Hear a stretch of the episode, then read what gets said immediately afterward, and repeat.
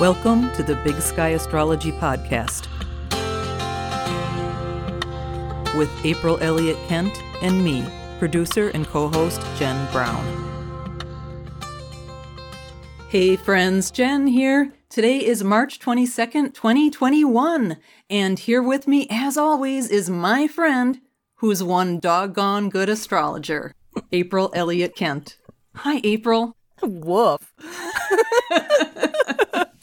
well, thank you for that lovely introduction, Jen. Yes, and I suspect I know where you're going with that introduction, too. Did it have anything to do with one of the national days that we wanted to recognize for this week? Yes, yes, it did. Tell us about it. Well, it's National Puppy Day Yay! on March 23rd. I know we talk about cats so much on this show, and I got to give a little shout out to your wonderful doggies. Dogs deserve equal time. That's what I say. They really do. So, Jack and Bear, I'm sending them hugs and scratches and milk bones on March 23rd for National Puppy Day. That's perfect, yeah. Because I know they're grown up, but they'll always be puppies to you. Well, we didn't know Bear as a puppy because we got him mm. a little later in life. And in fact, Bear is the fifth dog that we've had. We've only had two puppies together of the five dogs. So Jack was a hmm. puppy, and our old dog Robin was a puppy. She was a border ah, collie mix. Puppies. And she was featured on some of the artwork that you did for one episode, That's right, she was. which I'll link in the show notes. yeah, eat more crunchy things, episode six or something, I think. She played Saturn, the border collie police officer, I believe. She did too. That was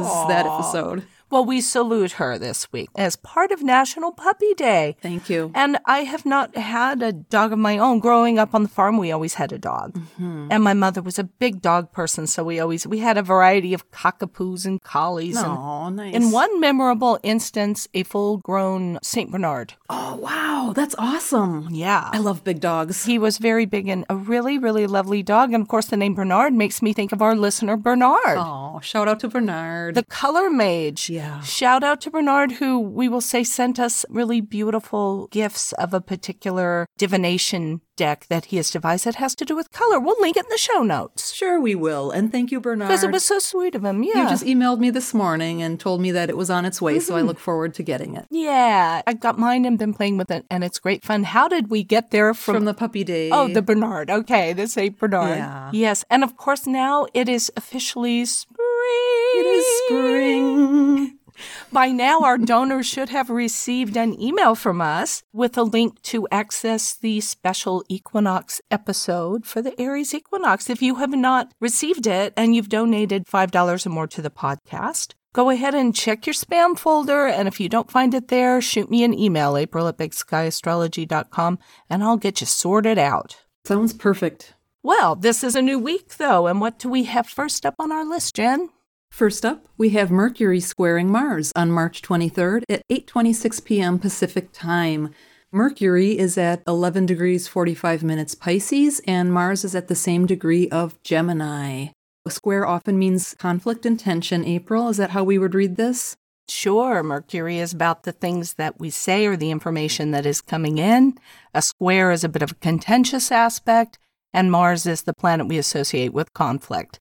So, better than average chance this week, especially around the 23rd, of having to set the record straight with the people in our lives, shall we say, and that sometimes that can tend to get a little bit heated.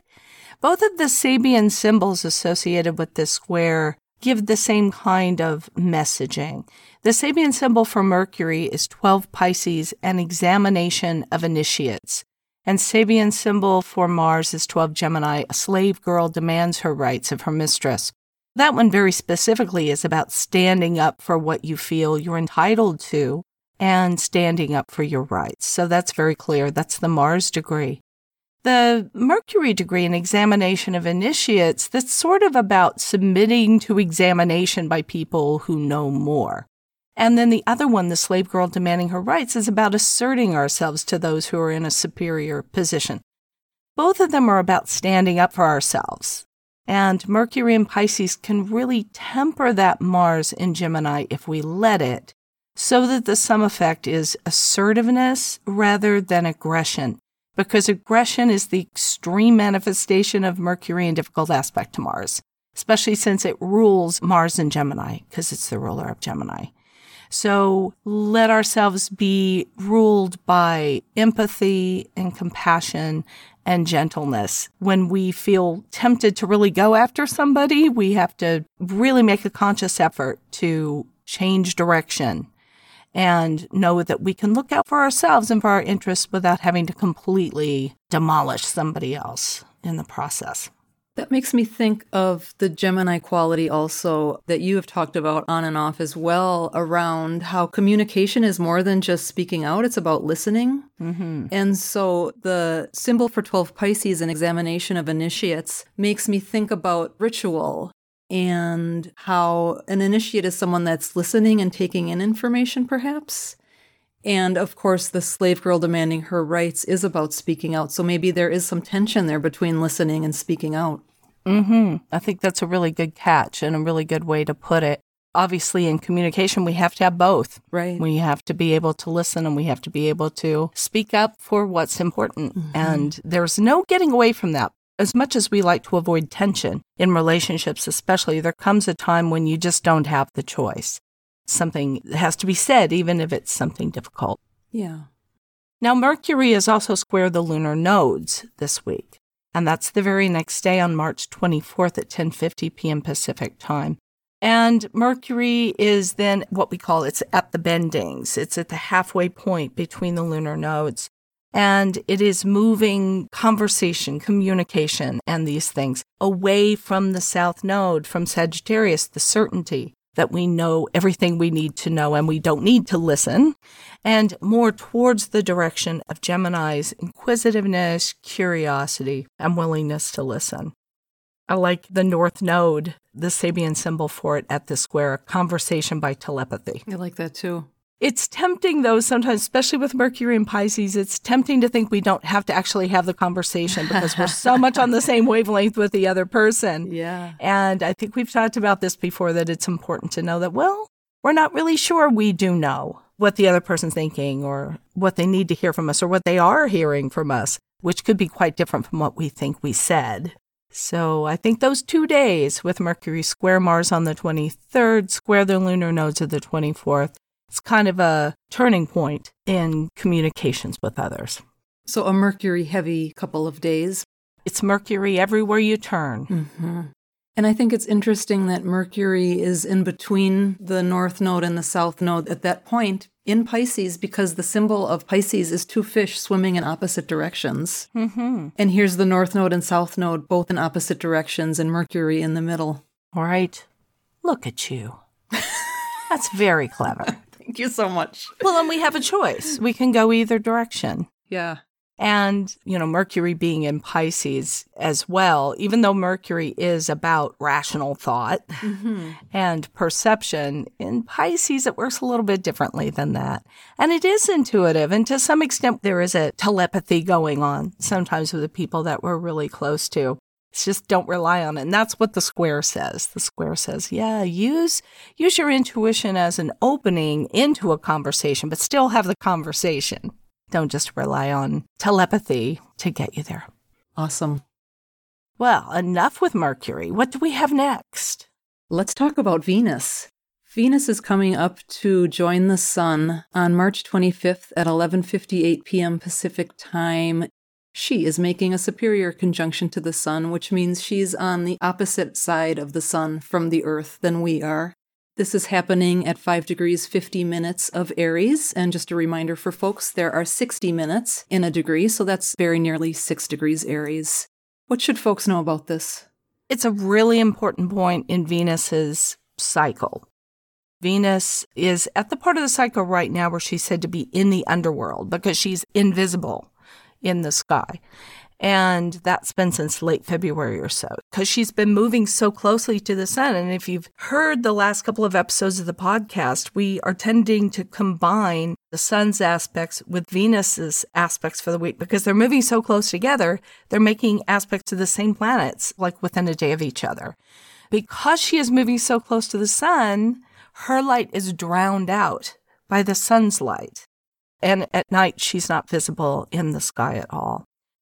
This conjunction between the Sun and Venus marks the part of the cycle when Venus is getting ready to transition in this case from a morning star to an evening star. So when she returns to the evening sky, which is going to be oh, late April or so, more so as we get into May. Mm-hmm. She appears first as very faint at the western horizon at dusk. So the sun is just set. You can just see Venus there. And then very bright at that point between May 24th and then through December 31st. What happens is over the course of an eight year cycle, the points where Venus makes a conjunction to the sun produces a five pointed star pattern in the heavens. So if you look at every one of those conjunctions and you plot it around the chart and you mark the point where the sun and Venus have come together, it makes this beautiful five pointed star. These are called the Venus star points. The last Venus star point was on June 3rd, 2020, just last summer. It was at 13 degrees and 35 minutes of Gemini. And this is when we were having that long Venus retrograde in Gemini. Very interestingly, this week's Mercury aspects to Mars and the North Node that we just talked about also occur around that last Venus star point. So they might be pointing us back to relationship issues too that we encountered back last June. In fact, I looked up the episode and it was episode 28 Eclipses and Nodes Why Be Mean When You Can Be True, which we can link in the show notes. But you're absolutely right that interestingly, Venus and the Sun came together at 14 Gemini, a conversation by telepathy. Mm-hmm. And we talked about it being conversations of the heart, perhaps. Yeah. So, yeah, that's really interesting that it all ties together. Mm-hmm. It's all coming back around. Mm-hmm. When Venus makes a conjunction to the Sun when she's retrograde, we know that Venus is the morning star. And then when the direct conjunctions happen, this is when Venus is becoming the evening star. So the Venus star point prior to your birth, and we'll link in the show notes a list I think that Arielle Guttman has on her site. She specializes in the Venus star point, wrote a book about it. The Venus star point prior to your birth, some astrologers feel really symbolize your best self, your Venusian self, and how you connect with other people it can be a really interesting point to look at in synastry with other people that you know in particular, or when something hits that star point by transit or progression, you can have some significant development happen around relationships. So it's kind of a fun point to play with. Do you want to say anything about what an evening star versus morning star means in your birth chart? We just know that if Venus is at a degree earlier than the sun in your chart, like it's in the previous sign or something, that's when it's the morning star. And if it's after your sun, that's when it's the evening star. And I guess just from a practical point of view, if Venus is in the sign before your sun, it gets aspects from transits first. So you lead with your Venus. You experience it first from either a relational standpoint or like I have Venus in Cancer, my sun's in Leo. If any transit is going around the chart, it gets to Cancer before it gets to Leo. Sure, that makes sense. So it first activates Venus and then the sun. If it's the other way around, then you lead with the sun in terms of consciousness and understanding the transit. But the other way, it's Venus. It's like, well, what does this have to do with my relationships, with my feelings of self confidence, with financial matters that are of importance to me, my ethics and my values. Otherwise, with the sun, if the aspects are getting to the sun first, it's like, well, how is this challenging or enhancing my ability to get myself recognized in the world? So I guess the sun is more me focused, Venus is more we focused, if we want to put it that way. And maybe you could interpret it that way in a chart too. I don't know. I wonder if Arielle talks about it in her book. We'll link it in the show notes. Sure, we will. and just a reminder for beginners if you're looking at your birth chart, which is a circle, all of the planets move counterclockwise. Other than the lunar nodes or retrograde planets, which like to break the rules and go the opposite direction. Yes, thank you for clarifying. Very good point. Okay. What do we have up next, pal? Next up, we have Mars conjunct the North Node on March 26th at 8:35 a.m. Pacific Time at 13 degrees 14 minutes of Gemini. It's happening on that very same Sabian symbol, April 14 Gemini, a conversation by telepathy. What should folks know about this? Mars is reaching the North Node for the first time since June of 2019. And it was at the South Node roughly this time last year in late February of 2020. That's when we were all like fledglings getting kicked out of the nest, except we were actually getting kicked into the nest because we were going into lockdown. And now it's like we're getting to the point where we are full fledged birds, you know, maybe ready to leave the nest a little bit. So I really like this Sabian symbol because it really evokes the twin quality of Gemini hopefully we, at this conjunction we have people around us that are so attuned to us that we hardly have to speak. But again we have to have the conversations. And we can have the confidence that those conversations are moving us in the right direction. They're moving us in the positive direction the north node direction. The whole week is sort of this mercury with mars both of them with the south nodes. And the whole week is really dominated by that story it's a story of communicating, of asserting ourselves, of making sure that we're pointed the right way on our path, that we're going forward instead of backwards. Boy, I don't know about you. I'm sure seeing that with people here where I live with regard to the lockdown, the pandemic and stuff. A lot of that's, you know, the people getting vaccinated and how that's changing the way they're looking at their situation and a great desire to be moving forward, to be getting past all this and and all of that. And I think there's a little bit of impatience to that too, which is understandable. But there's a different kind of tension coming up in the conversations now about who is able to get vaccinated, who isn't, who is or isn't for a variety of other reasons, what that means for who's going to be able to get together, and all of these things. Mm-hmm. It's a week for those kinds of conversations, I think. And it'll be really interesting to see what it all looks like. Excellent. Jen, do you know what time it is? What time is it? Moonwatch. Moonwatch. Play it.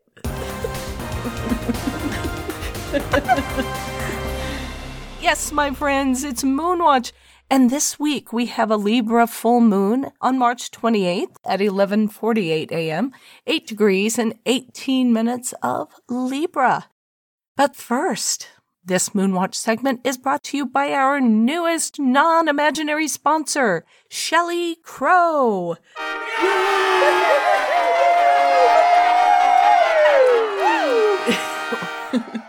so, Shellie Crow, she's a yoga teacher, but she also teaches yoga teachers. And she teaches yoga teachers to find more peace and work life balance in the practice of the business of teaching yoga. And I was telling you before how much I could really relate to the stuff that she does because, mm-hmm. you know, I'm an astrologer. I've been an astrologer for a lot of years. We're drawn to this work because we want to help people, because we're curious about people. We like to have those heartfelt, soulful conversations. And it's difficult, especially in the beginning, for a lot of us to reconcile that with the nuts and bolts of having a business. The financial aspects of it, the workload of it can be very demanding emotionally.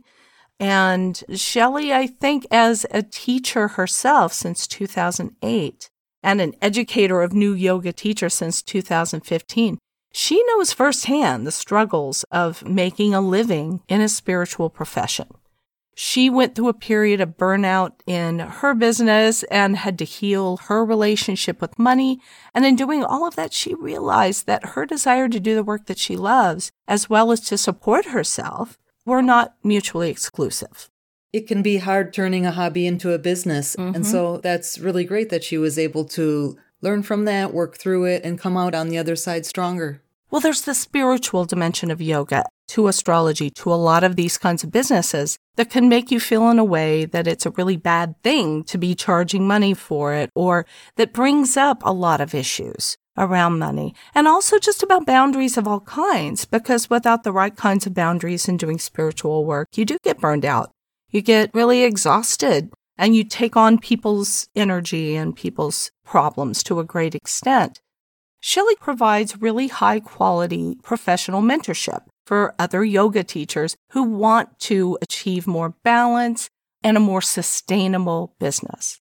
If you're unsure about how to share your love of teaching yoga with others, if you're a yoga teacher, in a balanced and sustainable way, if you struggle to earn a fair income teaching yoga, Or if you love your career as a yoga teacher, but you suffer from burnout and compassion fatigue, which can be really common, Mm-hmm. this might be a good option for you. If you're overwhelmed by the privilege and responsibility of teaching yoga in the modern Western world, Shellie Crow might be able to help you out. Visit shellycrow.com to schedule a complimentary yoga teacher breakthrough call and begin your joyful yoga teaching career. You can also connect with Shellie on Facebook at Shellie Crow Yoga Mentor and on Instagram at Shellie underscore Crow. And just a note Shellie is spelled S H E L L I E, and Crow is C R O W. Oh, thank you. Of course. We also want to mention to people that if you're interested in sponsoring the podcast, sometimes we have openings to sponsor the Moonwatch segment, which people really like, or even before or after the show. Get in touch with us. We'd love to talk to you and see if it's a good fit. Yeah, for sure. Just shoot me an email, april at bigskyastrology.com. We would love to chat. Well, so back to this Moonwatch segment already in progress. We are at the point of a Libra full moon this week, April, March 28th at 11:48 a.m. at 8 degrees and 18 minutes of Libra. What should folks know about this? Well, this full moon is in a way a response to the March 13th new moon in Pisces. It's also a bit of a response to the new moon in Libra back on October 16th, 2020. Full moon is an illumination point. It says, Oh, now I see what it was that I started then. And on a small scale, it is the most recent new moon. With a more long term view, it would be going back to that Libra new moon last fall and also seeing some things that we were getting underway then. This particular full moon belongs to a lunar phase family, which we've talked about before, and we shout out again to our listener and friend Celeste, Absolutely. Astrology by Celeste, who hipped us to the whole lunar phase. They also call it the lunar gestation cycle. This full moon was initiated with a new moon on September 28th, 2019, with a new moon at 5 degrees and 20 minutes of Libra. This is the revelation point where we begin to see the fruits of what was planted at that time. We also reached a critical action point in that cycle back in June of 2020. So there's June of 2020 again. We were talking about that before. And then the last quarter of this phase family will be at the end of this year, right after Christmas. This full moon is connecting by opposition, of course, with the sun, which means it's also opposing Venus because they are hand in hand at this time.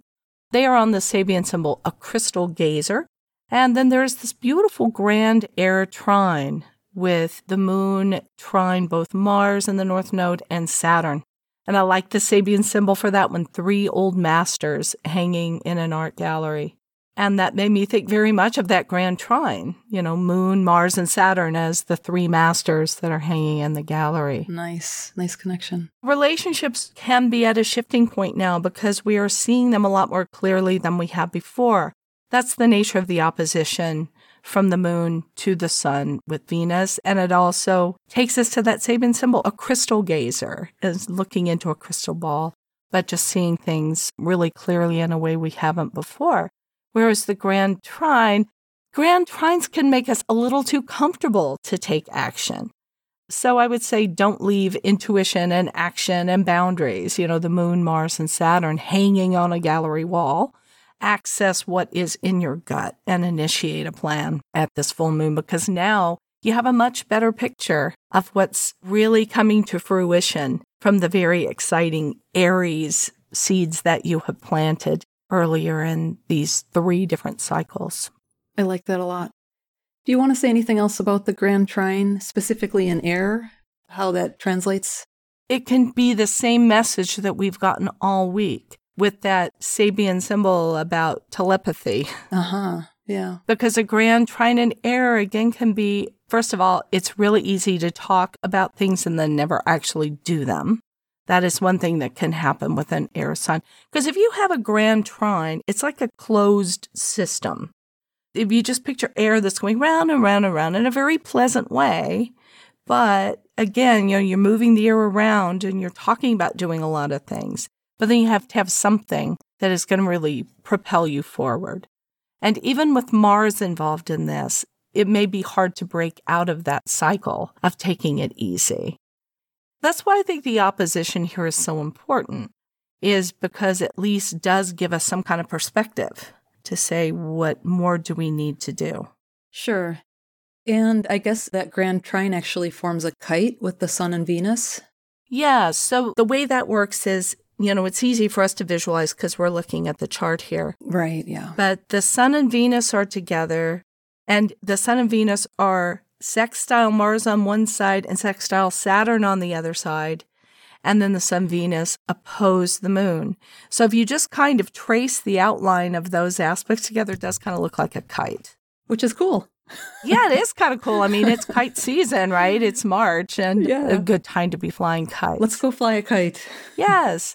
I think the idea of that probably is the point of the kite. It's like the moon is where we're holding on to the string, Uh huh. and it's how we're controlling the narrative of this.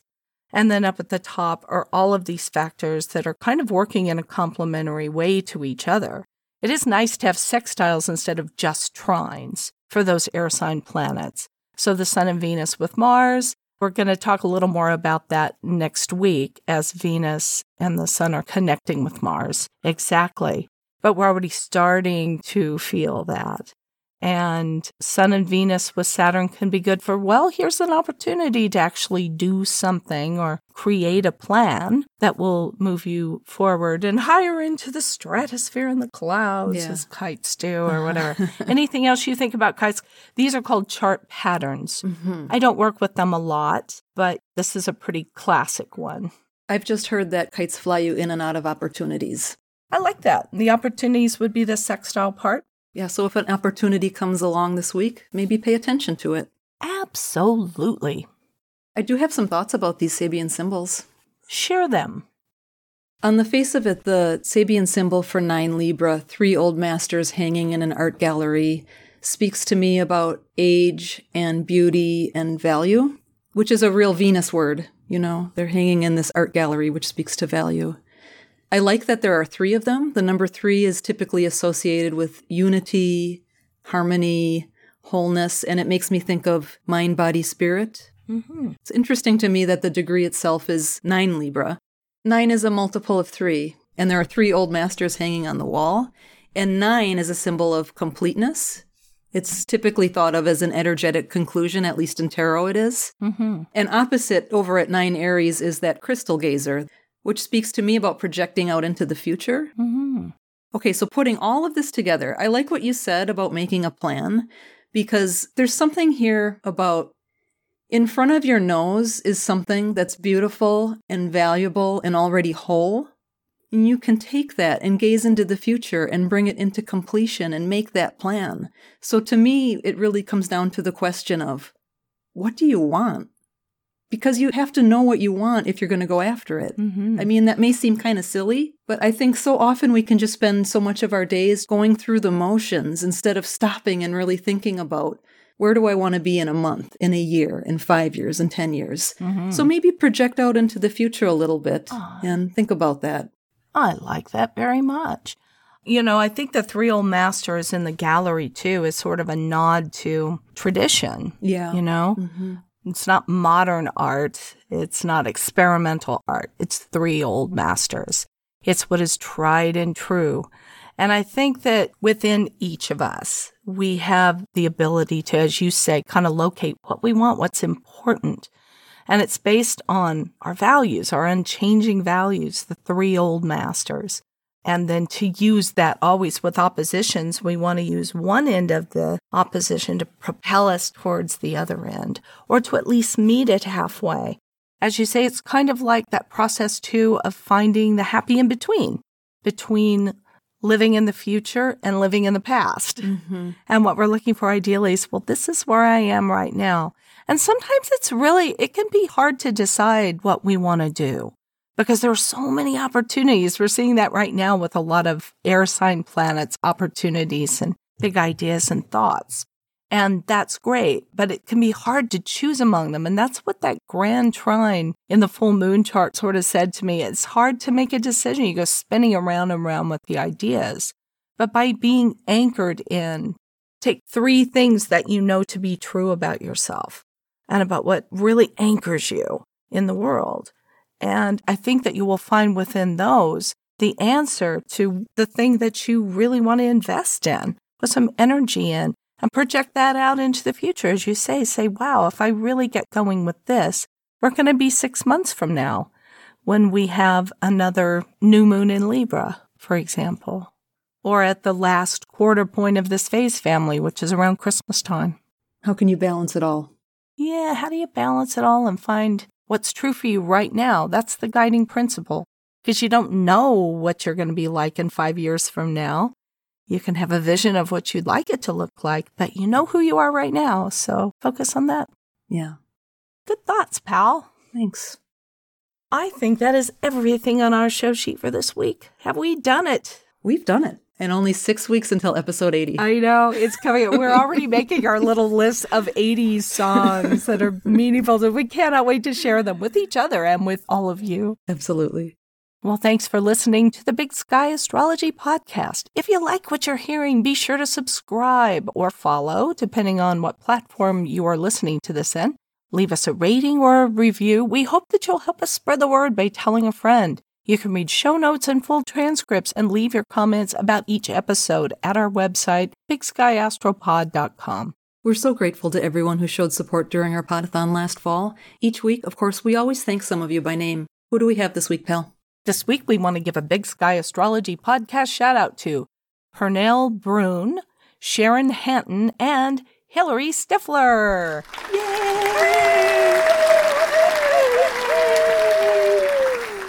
Oh, Pernell, Sharon, and Hillary, we do not know you, but we appreciate you. We thank you so much for listening to our podcast and for supporting us, especially during our podathon last September. Yes, thank you so much to all three of you. If you're a listener who didn't get a chance to support us during our podathon, you can always make a contribution at our website, bigskyastropod.com. If you donate $5 or more, we'll invite you to our special episodes for the equinoxes and solstices. And of course, we just had an equinox episode come out last week. And we will send that to you. Yes. If you donate now, I'll make sure I get you the link to that episode. Will you also give them the link to the bingo card? You betcha I will. They're going to want it. They're going to need it. They're going to have fun with that. Perfect. All right. Well, that is it for us this week. Join us again bright and early next Monday. And until then, keep your feet on the ground and your eyes on the stars.